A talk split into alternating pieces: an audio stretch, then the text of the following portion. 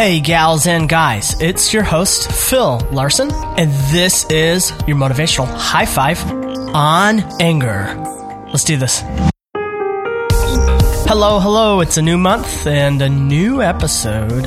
Um, but before we get into that, I have two shout outs for supporters via patreon.com slash YMH5. Um, the first is a shout out that I missed. I want to apologize to Cindy McConnell, who came on at the end of February at a dollar a month. And then we have a new supporter this month, Karen Gregg, who um, has already jumped into our private Facebook group and introduced herself there. If you are interested in supporting the podcast financially, head on over to patreon.com slash YMH5, use the number 5, and see how you can benefit from a monthly donation.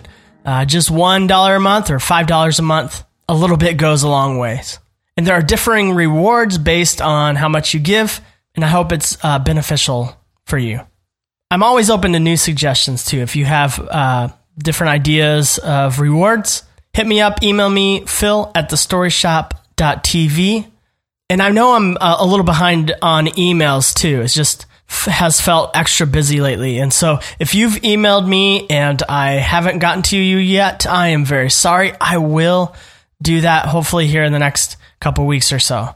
I'm kind of bad with email. Uh, okay.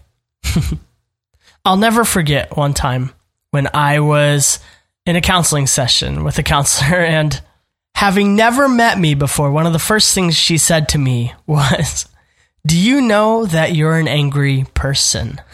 and I immediately went on the defensive. no surprise. And I sprinkled in a nice smile. And she went on to explain it's not that you show anger all the time, it's that you have an unhealthy relationship with it. It's your suppression of anger, much like a compressed spring. You push it down until it explodes forth and causes a lot of damage. And that started uh, a bunch of other conversations that helped me to realize and learn that anger in itself isn't bad. What is bad, however, is neglected, undealt with anger.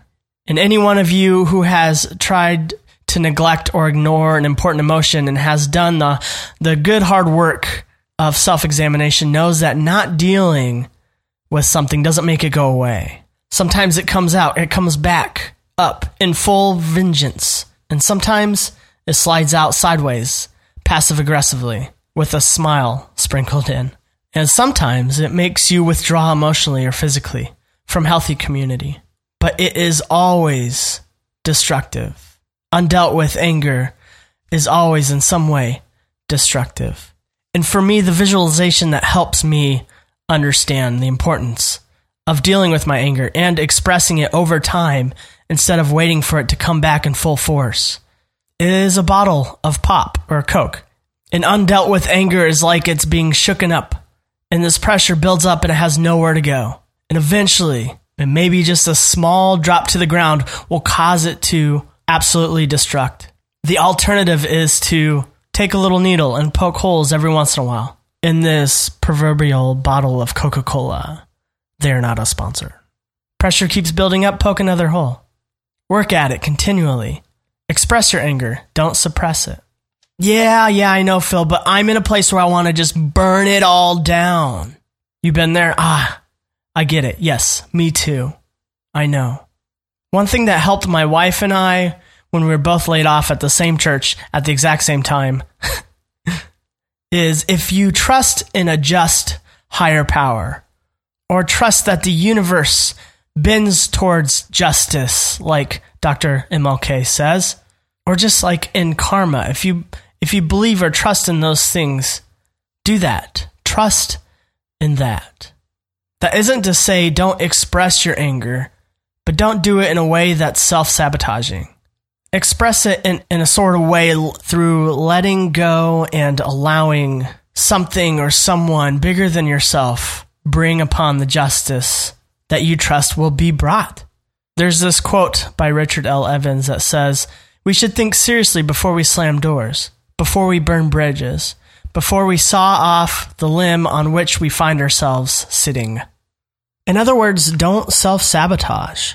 Anger expressed in an unhealthy way is harmful to yourself, is self sabotaging. You deserve better. Anger is expressed in a healthy manner with your future self in mind, in the presence of ones who know your heart, love you, and remind you of who you want to become. This, this is the poking of holes in my pop bottle or Coke can that keeps the pressure in check. And if you don't have these people to vent to, let this push you to find them. Because without those people, the alternative is self sabotage, either through unhealthy anger that causes you to destruct and destroy, or to slide out passive aggressively, or to withdraw and seclude, or a combination of these. These are unhealthy because they require you to build walls and to shut off healthy community, healthy people. Anger with suppression will keep you sick.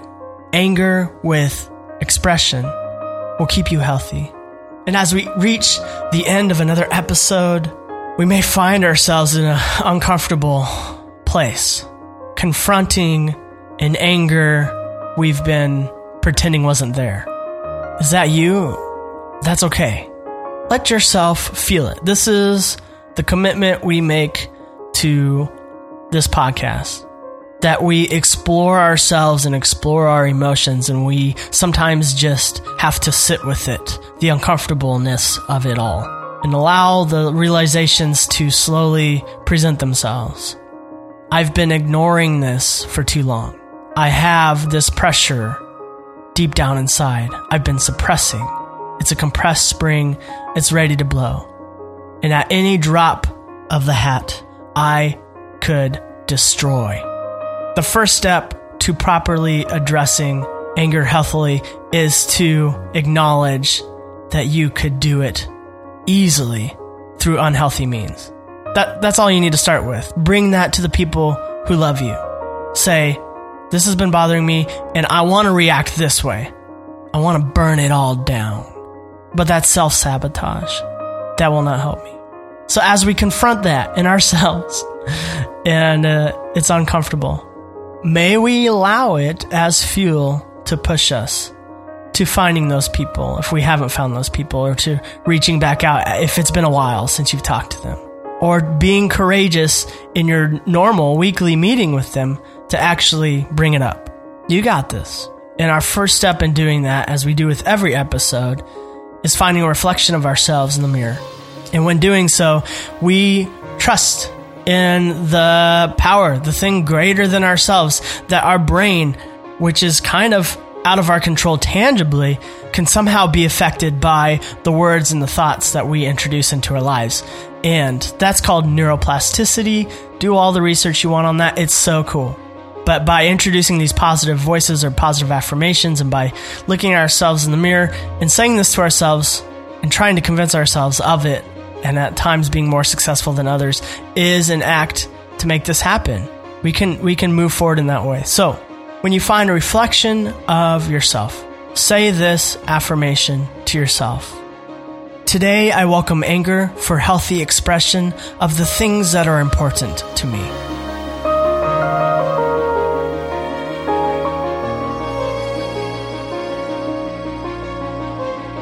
And the thing about anger is that it is an indicator. And I know we've talked about this before. Indicators aren't bad. You want the indicators in your car to work right so that you can see and tell, you know, what is wrong or what is important that needs to be addressed. If something makes you angry and you've assigned anger as a bad emotion, then of course you're going to suppress it. But anger could lead you to healthy expression of important things this is a change in the narrative. Anger identifies the things that are important to you. You are angry for a reason because you find whatever the whatever this hits on is important to you and something being important to you is not bad. In fact, it's very good. And to address that is an act of self-love. But friends, to you, my voice, this recording that you're hearing right now, is just a waveform. And it means nothing without you. The action is yours to take. It starts with you.